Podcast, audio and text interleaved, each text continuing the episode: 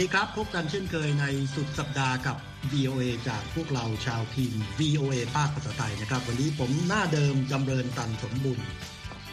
ครับผมรัตพลอ่อนสนิทนะครับ ดิฉันวรังคณาชมชื่น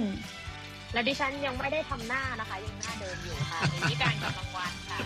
ครับ เดี๋ยวก็รู้ว่าควรจะต้องทำหน้าหรือไม่ทำหน้าเอกนะที่ประเทศไทยวันอะข่าววันนี้เด็กแน่นอนเราจะมีเรื่องทำหน้ามา เล่าให้ฟังแน่นอน แต่ว่าก่อนจะไปถึงเรื่องทำหน้านะครับมันก็มีเรื่องราวข่าวร้อนเกิดขึ้นหลายที่ทั้งที่คาซัคสถานก็มีเรื่องของตัวเลขโควิดนี่ 300 ล้านแล้วติดเชื้อ นี่ก็เป็นเรื่องที่น่ากังวลเหมือนกันนะครับพิษโควิดก็เลยทำให้แกรมมี่ต้องเลื่อนไป แต่ว่านิวออร์ลีนส์นะครับไม่ยอมเลื่อนเดินหน้าจัดการฉลองต่อไป วันนี้เรามีเรื่องราว ทางการสำรวจทางวิทยาศาสตร์ ถ้าเผื่อว่าพวกเรานี่มีอายุใกล้เคียงกับผมเนี่ยก็อาจจะเคยได้ยินชื่อจาร์คคุสโตเป็นนักสำรวจทะเลนะครับ ซึ่งก็ไปสำรวจชีวิตใต้ทะเล แต่วันนี้เราจะมีเรื่องราวของการนักวิทยาศาสตร์ที่จะไปสำรวจทานน้ำแข็งภูเขาน้ำแข็งที่ขั้วโลกใต้เพราะมันอาจจะเป็นอะไรนะทานน้ำแข็งวันสิ้นโลกเลย แล้วก็สุดท้ายวันนี้นะครับ Beauty is just skin deep จริงหรือเปล่า เดี๋ยวคุณ นิติการจะมาขยับขยายให้ฟังว่าเรื่องนี้จริงหรือไม่อย่างไรอะมาเรื่องมาเริ่มกันด้วยเรื่องข่าวร้อนกันก่อน ประเด็นร้อนตอนนี้นะครับในช่วงสองสามวันที่ผ่านมานี้เราได้ยินเเรื่องราวคาซัคสถานนะครับ มีเหตุชุลมุนวุ่นวายการจลาจลประท้วงรัฐบาลมีการทำลายข้าวของทรัพย์สินถึงขนาดมีข่าวว่าบุกเผาที่พัก ประธานาธิบดี แล้วก็ที่พักนายกเทศมนตรีของเมืองอกรุงอามาตีนะครับ ก็ปรากฏว่าในวันนี้เองประธานาธิบดีของคาซัคสถานก็มีคำสั่งให้กองกำลังความมั่นคง บอกว่าสามารถจะใช้อาวุธยิงผู้ประท้วงได้โดยไม่ต้องมีการเตือนแจ้งล่วงหน้านะครับ โดยประธานาธิบดีของคาซัคสถานเนี่ยบอกว่าคนเหล่านี้เนี่ย ไม่ควรจะต้องเจรจา เพราะว่าเรียกว่าเป็นโจรหรือเป็นผู้ก่อการร้าย แล้วก็กล่าวอ้างว่าคนเหล่านี้เป็นผู้ก่อการร้ายติดอาวุธที่รับการสนับสนุนจากต่างชาติ แต่ไม่มีหลักฐานอะไรมายืนยันทั้งสิ้น การปราบปรามผู้ประท้วงในคาซัคสถานที่ว่านี้มีขึ้นโดยได้รับความช่วยเหลือจากกองทหารของรัสเซียนะครับที่ทางผู้นำของคาซัคสถานขอความช่วยเหลือไป แล้วก็ได้รับความช่วยเหลือฉับพลันเลย ก็เลยทำให้สามารถควบคุมสถานการณ์ได้ เมื่อวันพฤหัสบดีนะครับคาซัคสถานเนี่ยเป็นประเทศที่เคยอยู่ในกลุ่มสหภาพโซเวียตเดิมมาก่อน แล้วก็แยกตัวออกมาเป็นอิสระเมื่อปี 1991 นะครับ เป็นประเทศที่ร่ำรวยในเรื่องของทรัพยากรน้ำมันแร่ยูเรเนียมก็สินแร่โลหะต่างๆ แต่ก็เหมือนกับประเทศหลายประเทศทั่วไป ความมั่งคั่งกระจายอยู่ในกลุ่มคนกลุ่มเดียว แล้วก็มีชนชั้นกลางเกิดขึ้น แต่ว่าความมั่งคั่งกระจายไปไม่ทั่วถึง นะครับ แล้วก็ประชาชนก็ตามรายงานข่าวก็มีความไม่พอใจในเรื่องของการใช้อำนาจเผด็จการของผู้ปกครองแล้วปัญหาคอร์รัปชันก็มีอย่างแพร่หลาย แล้วเหตุที่เป็นเหมือนกับเป็นฟางเส้นสุดท้ายที่มาจุดชนวนประทุ เพราะว่าเมื่อต้นสัปดาห์มีการขึ้นราคาน้ำมัน เชื้อเพลิงรถยนต์สองเท่าตัวอย่างทันทีเลย ในเมืองทางอยู่ทางตะวันตก ซึ่งก็เป็นแหล่ง ของการขุดน้ำมันด้วย ผู้คนก็เลยไม่พอใจก็ออกมาประท้วง แต่การประท้วงในคาซัคสถานไม่เคยไม่ใช่ว่าเกิดมาครั้งเดียวเคยเกิดขึ้นมาก่อนแล้ว แล้วก็มีการใช้กำลังเข้าปราบปรามนะครับ อย่างไรก็ตามอันนี้ก็เรียกว่าเป็นการใช้กฎเหล็กหรืออำนาจเหล็กเข้าปราบปราม ถึงแม้ว่าผู้นำของคาซัคสถานจะให้สัญญาว่าจะมีการตั้งรัฐบาลใหม่และจะมีการปฏิรูปทางการเมืองก็ตาม แต่ว่าก็ไม่แน่ใจว่าจะเกิดขึ้นได้หรือเปล่า อีกด้านหนึ่งมาที่เอเชียใกล้บ้านเรา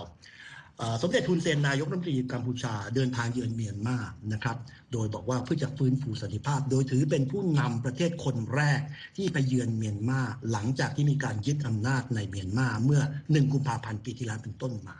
การไปเยือนเมียนมาของนายรัฐมนตรีฮุนเซนครั้งนี้ไปในฐานะประธานหมุนเวียนของอาเซียน เพราะว่าปีนี้ กัมพูชาเป็นประธานอาเซียนเพราะนั้นเนี่ย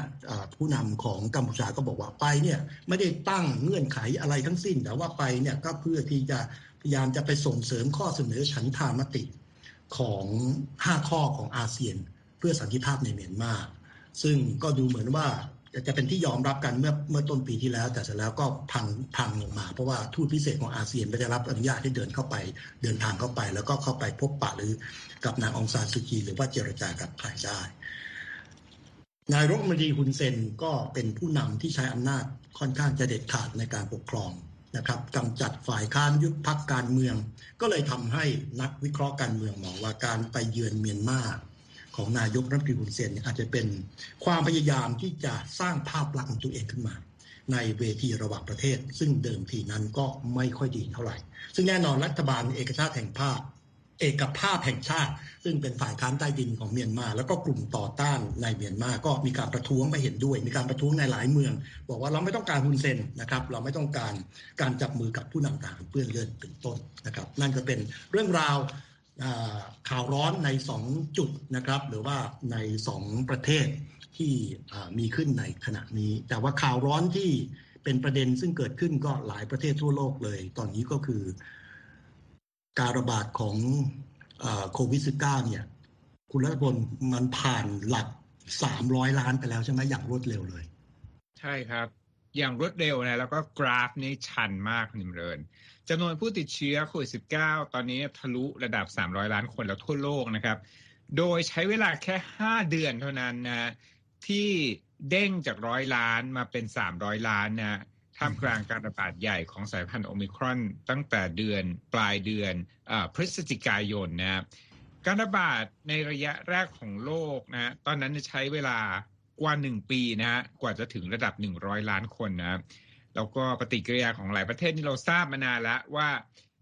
ค่อยๆที่จะมีมาตรการกลับมาแข่งขันอีกครั้งหนึ่งนะครับ เพราะว่าศักยภาพของโรงพยาบาลตอนนี้ก็ตึงมือ อย่างเช่นครับ อย่างที่กรุงลอนดอนของอังกฤษเนี่ยโคโรนาไวรัสสายพันธุ์โอมิครอนได้ทำให้เจ้าหน้าที่สาธารณสุขนะฮะป่วยด้วยโควิด -19 และ เริ่มมีการเรียกกองกำลังทหารนะจากกองทัพเนี่ยมาช่วย 200 รายนะตามโรงพยาบาลต่างๆ ในลอนดอน แล้วก็ในบรรดา 200 รายนะมี 40 คนที่เป็นหมอนะส่วนสหรัฐเมื่อวานนี้ที่เป็นสปีชของประธานาธิบดีโจไบเดนก็มีส่วนหนึ่งนะที่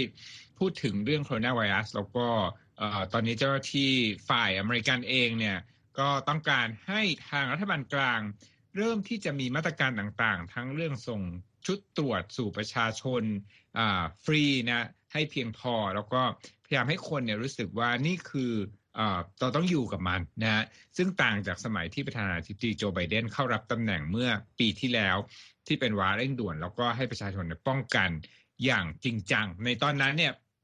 message ค่อนข้างที่จะต่างกันกับตอนนี้นะครับ โดย ทางรัฐอย่างเวสต์เวอร์จิเนียนะกล่าวเมื่อวันพฤหัสบดีว่า ขอให้ศูนย์ควบคุมและป้องกันโรคสหรัฐหรือ CDC เนี่ยมีการฉีดวัคซีนโดสที่4แก่ประชาชนในรัฐของตนแล้วนะครับ โดยเร่งเร้าข้อเร่งเร้านี้เนี่ยจะมุ่งเป้าไปที่ประชากรกลุ่มที่ 50 อายุ 50 ปีขึ้นไปในรัฐเวสต์เวอร์จิเนียนะอีกประเทศหนึ่งที่มีการขับเคลื่อนอย่างชัดเจนก็คือที่อินเดียครับคุณเริน กระทรวงสาธารณสุขของอินเดียในรายงานว่ามีผู้ติดเชื้อใหม่ 117,100 คนเมื่อวันศุกร์นะครับ ซึ่งตัวเลขดังกล่าวก็เป็นตัวเลขที่สูงมากทำให้ผมมีอีกข่าวหนึ่งมาฝากเกี่ยวเนื่องกันเลย ก็คือว่าอินเดียเนี่ยเป็นประเทศที่เป็นตัวอย่างนะของประเทศกำลังพัฒนา แล้วก็มีประชากรที่ยังเข้าถึงวัคซีนจำนวนมากนะครับ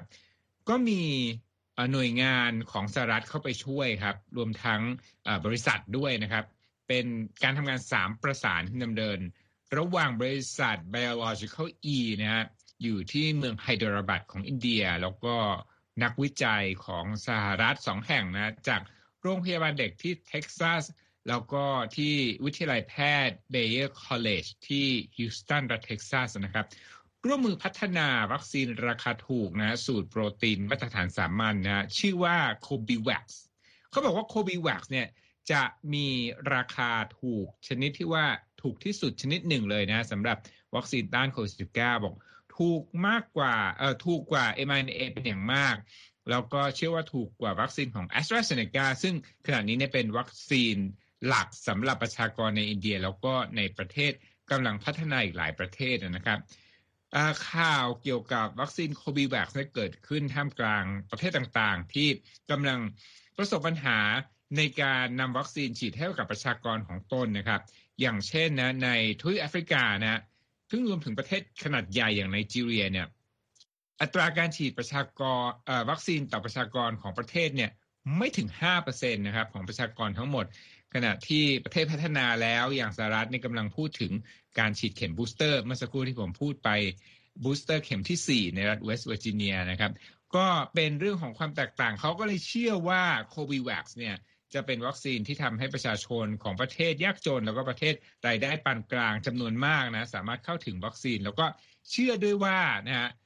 การที่ประเทศเหล่านี้ได้รับวัคซีนก็จะเป็น การป้องกันการกลายพันธุ์นะเพราะว่าที่ผ่านมาเราเห็นสายพันธุ์ทั้งเดลต้าแล้วก็โอมิครอนเนี่ยกลายพันธุ์ขึ้นมาในประเทศที่มีระดับการฉีดวัคซีนต่ำนะอย่างเดลต้าคือของวัคของอินเดียนะแล้วโอมิครอนก็คือแอฟริกาใต้ครับคุณยูเรนครับ ก็โควิดเนี่ยก็ส่งผลทำให้เกิดโรคเลื่อนเป็นประจำเราก็ได้เห็นการเลื่อนหลายอย่างทีเดียว แล้วก็ล่าสุดเนี่ย ก็มีการประกาศเลื่อนอีกแล้ว เพราะว่าต้นต้นปีปกติเนี่ยถ้าเบื่อเหตุการณ์ปกติเดี๋ยวก็จะมีการแจกรางวัลต่างๆ จะมีแกรมมี่มั่งมีออสการ์มั่งมีลูกโลกทองคำก็ปรากฏว่าเข้าใจว่าจะเป็นเหยื่อรายแรกของปีสำหรับวงการบันเทิงใช่ไหมคุณคุณหวานว่าแกรมมี่เนี่ยต้องเลื่อนซะแล้ว เพราะว่าเดิมเห็นว่าจะกำหนดจะจัดวันที่สามที่เป็นมกราคมใช่ค่ะ ทางผู้ประกาศก็เพิ่งประกาศเลื่อนไปนะคะ การพิธีมอบรางวัลแกรมมี่ให้กับคนวงการดนตรีโดยให้เหตุผลนะคะว่าตอนนี้เนี่ยมีความเสี่ยงมากนะคะที่เกิดจากการระบาดของโควิด -19 สายพันธุ์โอมิครอน แล้วก็ยังไม่ประกาศแต่อย่างใดนะคะว่าเลื่อนไปเนี่ยเราจะไปจัดใหม่วันที่เท่าไหร่นะคะ โดยพิธีมอบรางวัลแกรมมี่นะคะก็มีกำหนดเดิมที่จะจัดขึ้นสิ้นเดือนมกราคมนี้นะคะ วันที่ 31 ที่นครลอสแอนเจลิสนะคะ โดยจะมี การแสดงสดนะคะ แล้วก็มีให้ผู้ชมเข้าร่วมด้วย แต่ว่าสถาบันศิลปะวิทยาการการบันทึกเสียงแห่งสหรัฐนะคะ ก็กล่าวว่าการตัดสินใจเลื่อนดังกล่าวเนี่ยเป็นการตัดสินใจและประเมินนะคะ ร่วมกับเจ้าหน้าที่ของรัฐและของเมือง ร่วมกับเจ้าหน้าที่และผู้เชี่ยวชาญด้านสาธารณสุข และความปลอดภัยตลอดจนคนในวงการบันเทิงด้วยนะคะ ซึ่งในปีที่ผ่านมาเนี่ยค่ะคุณจำเริญพิธีแกรมมี่พิธีมอบรางวัลแกรมมี่เนี่ยนะคะก็ถูกเลื่อนออกไปจากเดิมเช่นกันนะคะ โดยเลื่อนไปเป็น เดือนกลางเดือนมีนาคม เพราะพิษของการระบาดของโควิด -19 นะคะแล้วก็เป็นการจัดงานที่ในตอนนั้นเนี่ยอนุญาตให้มีผู้เข้าชมเพียงเล็กน้อยเท่านั้นนะคะ ซึ่งส่วนใหญ่ก็คือเป็นผู้ที่ได้รับการเสนอชื่อชิงรางวัล แล้วก็แขกของพวกเขานั่นเองนะคะ ซึ่งการแสดงหลายชิ้นในเวลานั้นเนี่ยก็เป็นการบันทึกเทปเอาไว้ก่อน แล้วก็ไม่มีการแสดงต่อหน้าฝูงชนนะคะการประกาศเลื่อนของรางวัลแกรมมี่ครั้งนี้นะคะ ก็ เกิดขึ้นในช่วงเวลาเดียวกับที่เทศกาลภาพยนตร์ Sundance นะคะประกาศยกเลิกการจัดงานแบบให้มีคนเข้าร่วมนะคะ ซึ่งกำหนดเดิมในวันที่ 20 มกราคม โดยเปลี่ยนโปรแกรมทั้งหมดนะคะไปเป็นการจัดงานแบบออนไลน์แทนค่ะ ครับก็อันนั้นก็เป็นเรื่องของการตัดสินใจเลื่อนนะครับสหรัฐเนี่ยตอนนี้มีผู้ติดเชื้อสะสม มากที่สุดในโลกประมาณ 59 ล้าน5แสนคนหรือยังไงเนี่ยลองลงไปคืออินเดียแล้วก็บราซิล แล้วก็อังกฤษฝรั่งเศสเพราะฉะนั้นเนี่ยถ้าพูดถึงการเลื่อนเนี่ยบราซิลเทศกาลคาร์นิวัลที่นครริโอ มีชื่อเสียงโด่งดังเลยเนี่ยเป็นแสงสีเสียงนะครับแหมสวยสดเลย ก็ตัดสินใจต้องเลื่อนไปเป็นปีที่สองเหมือนกัน อันนั้นก็เป็นการยอมรับความจริงนะครับ เรื่องของโควิด แต่ว่าสถานการณ์มันไม่เป็นเช่นนั้นสำหรับเทศกาล Mardi Gras ที่นิวออร์ลีนส์นะครับ ที่รัฐลุยเซียนาเพราะว่าเขากัดฟันก็บอกไปต่อได้ใช่ไหมคุณนิติการ ไปต่อไม่รอโควิดโอมิครอนกันเลยนะคะ เพราะว่ากลับมาแล้วนะคะสำหรับเทศกาล Mardi Gras ซึ่งเมื่อค่ำคืนวันพฤหัสบดีเขาเริ่มต้นกันแล้วด้วยขบวนรถราง Phunny Phorty Phellows นะคะก็คือ เริ่มมีการแต่งชุดสีสันสดใส แล้วก็นั่งรถรางไปตามเส้นทางประวัติศาสตร์ในนิวออร์ลีนส์แล้วเดี๋ยวเขาจะยกระดับความ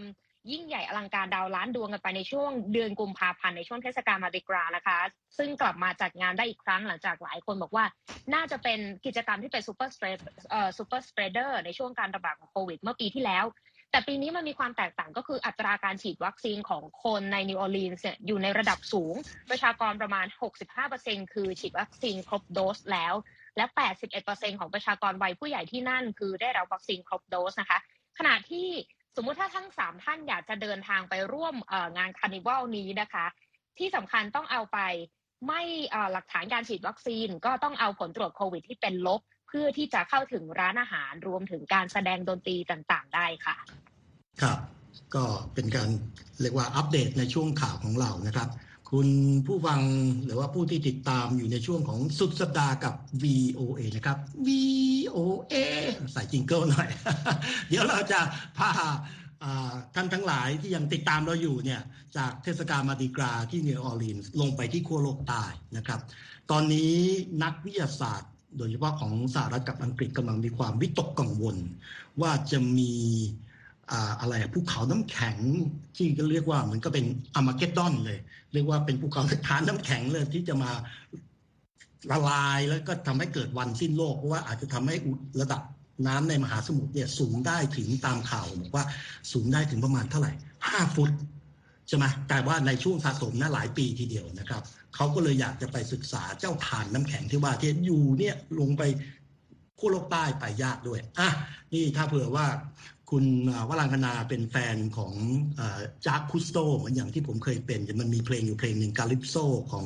จอห์นเดนเวอร์ที่จะเปิดเป็นเพลงให้ฟัง แต่ว่าไม่เสียเวลาอะไหนลองเล่าให้ฟังหน่อยว่าเขาจะไปทำอะไรกัน แล้วไอ้ไอ้ทานน้ำแข็งก้อนนี้มันอันตรายอย่างไรครับคุณวรังคณา ค่ะ คุณจำเริญก็ใส่เสื้อชูชีพตามดิฉันมาเลยนะคะ เพราะว่าดิฉันเนี่ยกำลังจะตามนักวิทยาศาสตร์นะคะจำนวน 32 คนที่เพิ่งล่องเรือไปเมื่อวันพฤหัสบดีที่ผ่านมาเองนะคะ ไปเขาเรียกว่าไปที่ที่ไปถึงยากที่สุดในโลก ซึ่งก็คือบริเวณที่ทาน้ำแข็งที่ชื่อว่าทเวสนะคะกำลังละลายมาบรรจบกับทะเลที่ชื่อทะเลอมุนเส้นนะคะ แล้วก็ เมื่อทั้งสองมาบรรจบกันเนี่ยก็อาจจะทำให้ทานน้ำแข็งทเวสเนี่ยละลายไปเป็นจำนวนมากเพราะว่าความอุ่นของน้ำทะเลนี่อีกนะคะ ซึ่งทานน้ำแข็งนี่นะคะไม่ธรรมดานะคะไม่ใช่แค่ทานเล็กๆ แต่ว่ามีขนาดใหญ่เท่ากับรัฐฟลอริดาของสหรัฐอเมริกาเลยทีเดียวนะคะ แล้วก็อยู่ในทวีปแอนตาร์กติกาซึ่งก็คือบริเวณขั้วโลกใต้นั่นเอง มีการขนานนามนะคะทานน้ำแข็งทเวสเนี่ยว่าเป็นทานน้ำแข็งวันสิ้นโลกนะคะเพราะว่าปริมาณน้ำแข็งที่มีอยู่เนี่ยถ้าหากละลายแล้วนะคะจะทำให้น้ำทะเลเนี่ยเพิ่มสูงขึ้นกว่า 2 ฟุต หรือประมาณ 65 เซนติเมตรในเวลาหลายร้อยปีข้างหน้านะคะ ซึ่งการละลายของทานน้ำแข็งทเวสในทุกวันนี้นะคะก็เพิ่มปริมาณน้ำในทะเลเนี่ยประมาณ 50,000 ล้านตันต่อปีอยู่แล้วนะคะ การสำรวจแอนตาร์กติกาของสหราชอาณาจักรเนี่ยก็พบว่า ทางน้ำแข็งทเวสเนี่ยค่ะเป็นผลทำให้ประมาณร้อยละสี่นะคะของน้ำทะเลเพิ่มสูงขึ้น ซึ่งก็เป็นสภาพที่ทำให้น้ำแข็งละลายได้เร็วยิ่งขึ้นด้วยนะคะการศึกษาดังกล่าวนะคะก็เป็นการศึกษาที่ร่วมกันระหว่างสหรัฐ และก็สหราชอาณาจักรนะคะที่ลงทุนร่วมกันถึง 50 ล้านดอลลาร์ เพื่อศึกษาทานน้ำแข็งที่กว้างที่สุดในโลกแห่งนี้นะคะ โดยที่นักสมุด สมุทรศาสตร์แห่งมหาวิทยาลัยโกเทนเบิร์กประเทศสวีเดนนะคะก็กล่าวกับสำนักข่าว Associated Press ว่าท่านน้ำแข็งทเวสแห่งนี้นะคะเป็นเหตุผลหลักที่ทำให้การคาดเดาระดับน้ำทะเล ระดับการเพิ่มสูงขึ้นของน้ำทะเลเนี่ย เต็มไปด้วยความไม่แน่นอนนะคะ เพราะว่าทาน้ำแข็งนี้เนี่ยอยู่ในพื้นที่ที่ห่างไกลและเข้าถึงได้ยากนะคะทำให้นักวิทยาศาสตร์เนี่ยทั้งสนใจแล้วก็กังวลเกี่ยวกับความเป็นมาเป็นไปของทาน้ำแข็งนี้เป็นพิเศษค่ะ ส่วนนักวิทยาศาสตร์แห่งมหาวิทยาลัยโอเรกอนนะคะ ก็กล่าวว่าทาน้ำแข็งทเวสเนี่ยแตกหักใน 3 ลักษณะด้วยกันนะคะ ลักษณะแรกก็คือถูกละลายจากน้ำทะเลข้างใต้นะคะ แล้วก็กร่อนไปเรื่อยๆ อย่างที่สองนี่ก็คือเป็นแผ่นน้ำแข็งขนาดใหญ่นะคะ ที่หลุดจากพื้นที่ของทานน้าแข็งตกลงไปในมหาสมุทรทำให้กลายเป็นน้ำอย่างที่เราอาจจะเคยเห็นในภาพข่าวนะคะ ส่วนเหตุผลที่3เนี่ยเกิดจากรอยร้าวนะคะของชั้นน้ำแข็งที่มีลักษณะคล้ายกับกระจกหน้ารถที่แตกร้าวนะคะ ซึ่งเป็นสิ่งที่ทำให้นักวิทยาศาสตร์เนี่ยหวานหวานมากที่สุดนะคะ โดยที่ในปีนี้เนี่ยเกิดรอยร้าวขึ้นไปแล้ว ยาวถึง 6 ไมล์ด้วยกันหรือประมาณ 10 กิโลเมตรนะคะ ซึ่งที่ผ่านมานะคะก็ไม่เคยมีใครเหยียบขึ้นไปบนทานน้ำแข็งทเวสนี่มาก่อนนะคะ เมื่อประมาณ 2 ปีก่อนเนี่ยนักวิทยาศาสตร์ที่ชื่อแอนนาวาลินนะคะแห่งประเทศสวีเดนนะก็เคยไปทีมไปกับทีมสำรวจหนึ่งนะคะ เพื่อสำรวจทานน้ำแข็งแห่งนี้ แต่ก็ใช้เรือที่ใช้หุ่นยนต์บังคับนะคะ เป็นพาหนะสำรวจไม่เคยขึ้นไปเหมือนกัน ในครั้งนี้เนี่ยทีมของเธอนะคะ ก็จะใช้เรือที่ใช้หุ่นยนต์บังคับถึง2ลำนะคะ เพื่อเข้าไปสำรวจข้างใต้ของทานน้ำแข็งนะคะ ส่วนทีมนักวิทยาศาสตร์ที่ล่องเรือไปเพื่อสำรวจธารน้ำแข็งวันสิ้นโลกเนี่ยนะคะ ก็จะไปทำ สำรวจอะไรกันหลายอย่างเลยนะคะ อย่างหนึ่งก็คือจะไปวัดอุณหภูมิน้ำบริเวณนั้นนะคะ วัดระดับพื้นทะเลนะคะ แล้วก็ความหนาบางของน้ำแข็ง นอกจากนี้พวกเขาก็ยังจะมองหารอยแตกร้าวของน้ำแข็ง แล้วดูว่าน้ำแข็งมีโครงสร้างอย่างไรด้วยค่ะ จริงๆแล้วอันเนี้ยก็ฮอลลีวูดก็เอาไปไปใช้เป็นพล็อตสร้างหนังได้นะซูเปอร์ฮีโร่เนี่ยเราจะสามารถซูเปอร์ฮีโร่นี่มีแต่สู้กับซูเปอร์ฮีโร่ที่เป็นมนุษย์ต่างดาวเป็นสัตว์ประหลาดเนี่ย มันจะต้องมีการรวมพลังของซูเปอร์ฮีโร่ค่ายมาเวลหรือจะค่าย DC เนี่ย แล้วจะมาต่อสู้กับธารน้ำแข็งอย่างที่ที่คุณพลังคณาเล่ามาเนี่ยมันจะละลายเนี่ยซูเปอร์ฮีโร่จะช่วยโลกได้อย่างไรนะแต่กี้ผมอาจจะให้ตัวเลขน่าตกใจไปหน่อยใช่จริง ๆ แล้วมันประมาณ 2 ฟุต ผมไปตูมตามไปหน่อย อาจจะไปดูหนังฮอลลีวูดเยอะไปหน่อยเลยบอกห้าฟุต แต่ว่า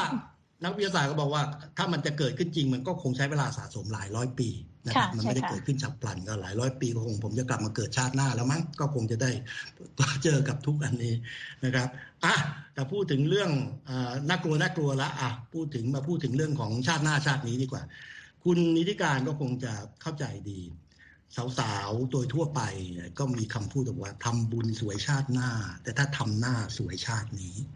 อันนี้จริงไหมหรือว่าตอนนี้แนวคิดอันนี้มันกำลังได้รับการยอมรับแค่ไหนในประเทศไหนครับ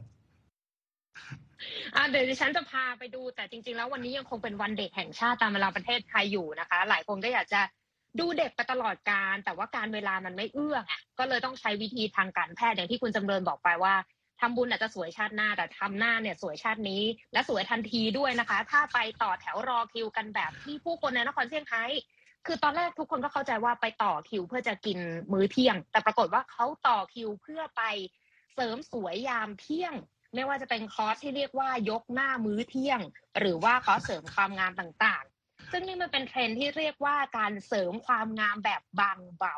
หรือ micro procedure นะคะ ซึ่งได้รับความนิยมอย่างมากในจีนตอนนี้ เพราะว่าผู้บริโภคชาวจีนรุ่นใหม่นี่คืออยากให้ตัวเองดูดีตลอดเวลาในโลกโซเชียลและ in real life คือในชีวิตจริงเจอหน้าก็คือไม่ได้ผงะว่าแบบเธอผ่าน Meitu มาแบบว่า8 layer อะไรขนาดนี้นะคะ ทีนี้ทางสำนักข่าว AFP เนี่ยเขาก็ไปสัมภาษณ์เคล่าจางนะคะ เธอทำงานด้านการเงินและอายุ 27 ปีนะคะ ก็เป็นช่วงที่หัวเลี้ยวหัวต่อนะคะสำหรับผลิตภัณฑ์เสริมความงามว่าฉันจะไปในจุดไหนดี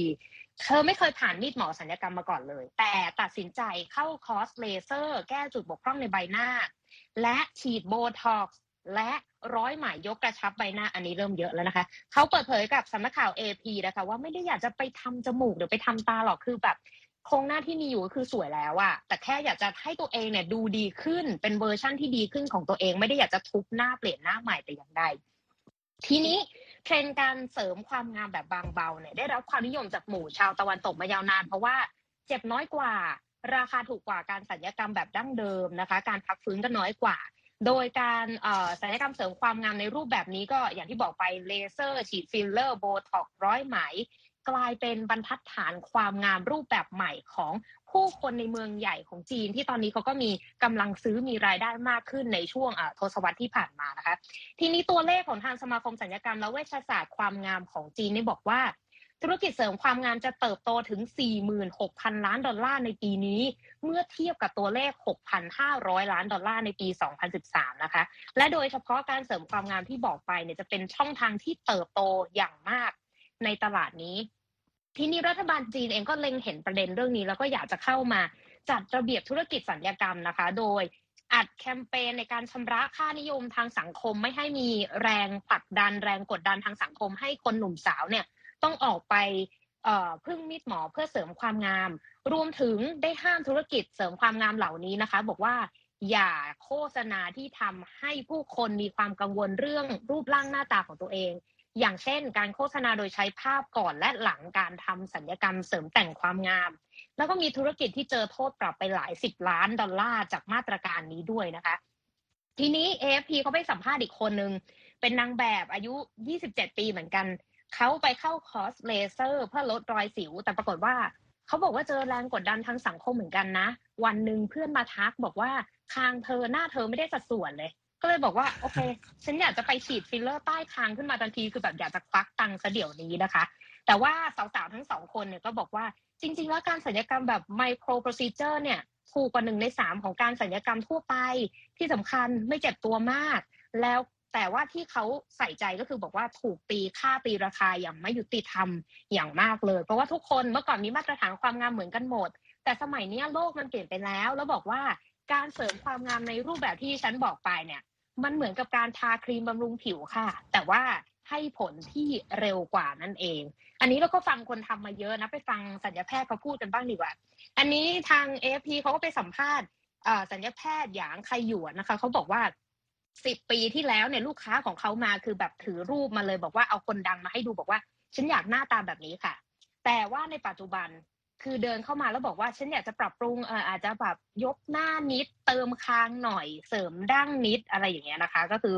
ทำให้ตัวเองดูดีขึ้นในแบบของตัวเองคือไม่อยากจะเป็นเหมือนใครแบบในอดีตนะคะ แต่ที่รัฐบาลจีนเขาให้ความกังวลก็คือ เรื่องของสถาบันเสริมความงามที่ ไม่ได้รับอนุญาต แล้วก็ไม่ไม่ได้รับการควบคุมอย่างจริงจัง เพราะว่าไปพบว่า 15%ของคลินิกเสริมความงาม 13,000 แห่งในจีนเนี่ยมีการให้บริการเกินกว่ากรอบการดำเนินธุรกิจ และ 28%ของแพทย์ที่ดำเนินกิจการนี้มีใบอนุญาตแค่ 28%เท่านั้นเอง และที่สำคัญเข็มที่ทิ่มเข้าไปในใบหน้าของทุกท่านเนี่ยอาจจะเป็นหนึ่งในสามเท่านั้นนะคะ ที่เป็นอุปกรณ์การแพทย์ที่ได้มาตรฐานค่ะ อืม อันนั้นก็เป็น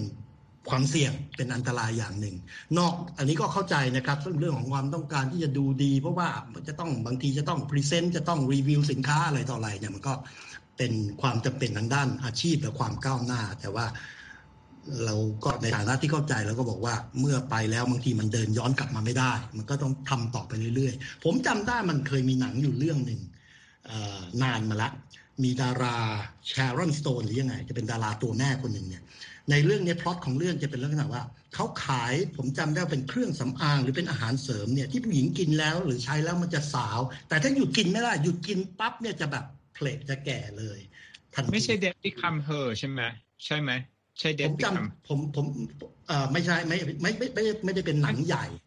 เออแต่ว่าแต่ว่าพล็อตมันเนี่ยมันเราดูแล้วมันเหมือนกับเอ่อเหมือนอย่างลักษณะที่ว่าเนี่ยว่าถ้าคนคนเดินไปแล้วเนี่ย แล้วเสร็จแล้ว มันก็เลยต้องต้องติดเป็นนิสัย แล้วก็ต้องต้องทำต่อไปเรื่อยถอนตัวกลับมาไม่ได้ อันนั้นก็เป็นข้อคิดเอาไว้นะ แต่ว่าก็เข้าใจนะครับ อย่างที่คุณนิติการว่ามาว่าบางทีความจำเป็นอยากจะเป็นสวยในรูปแบบของตัวเอง อันนี้แล้วก็ว่ากันไม่ได้น่าออกครับ เพราะฉะนั้นพูดมากไปเดี๋ยวจะถูกก้อนอิดเพราะฉะนั้นก็คงจะต้องขอปิดรายการวันนี้ด้วยเรื่องราวเรื่องของ beauty is just skin deep จริงหรือเปล่าเนี่ยก็อันนี้ก็ฟังดูแล้วก็ลอง ไตรตรองกันดูนะครับว่าจะบิวตี้จากอินไซด์หรือจากสกินดีฟนะครับเพราะฉะนั้นวันนี้เวลาของเราหมดแค่นี้ก็จะต้องขอมาพบกันใหม่สุดสัปดาห์หน้า วันนี้สวัสดีครับ สวัสดีค่ะ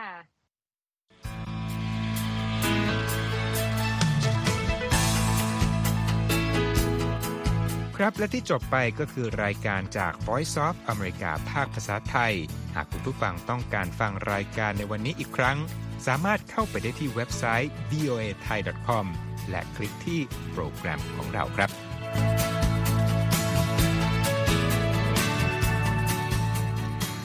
และถ้ามีเวลาว่างเสาร์อาทิตย์ อย่าลืมแวะมาฟังสุดสัปดาห์กับ VOA เช้าวันเสาร์ซึ่งเราจะมีคุยกันบันเทิงสำหรับหนังใหม่ประจำสัปดาห์ กับภาษาอังกฤษสำนวนอเมริกันทุกเช้าวันอาทิตย์ ตามเวลาในประเทศไทย ติดตามฟังย้อนหลังได้จากเว็บไซต์ของเราเช่นกันครับ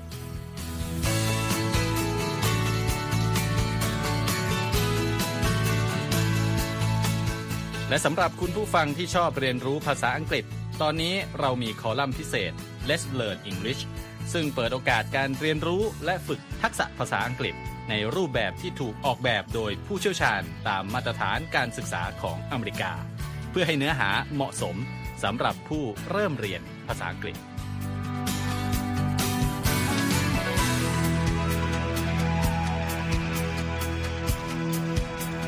ครับเราจะมีวิดีโอที่จัดทำขึ้นเป็นพิเศษ สะท้อนเรื่องราวหลากหลาย ตั้งแต่ชีวิตคนไทยในสหรัฐ ไปจนถึงเหตุการณ์สำคัญต่างๆ ที่เกิดขึ้นในอเมริกา มาเสนอเป็นประจำ ซึ่งติดตามได้ทั้งทางเว็บไซต์ voa thai com Facebook และ YouTube voa thai ครับ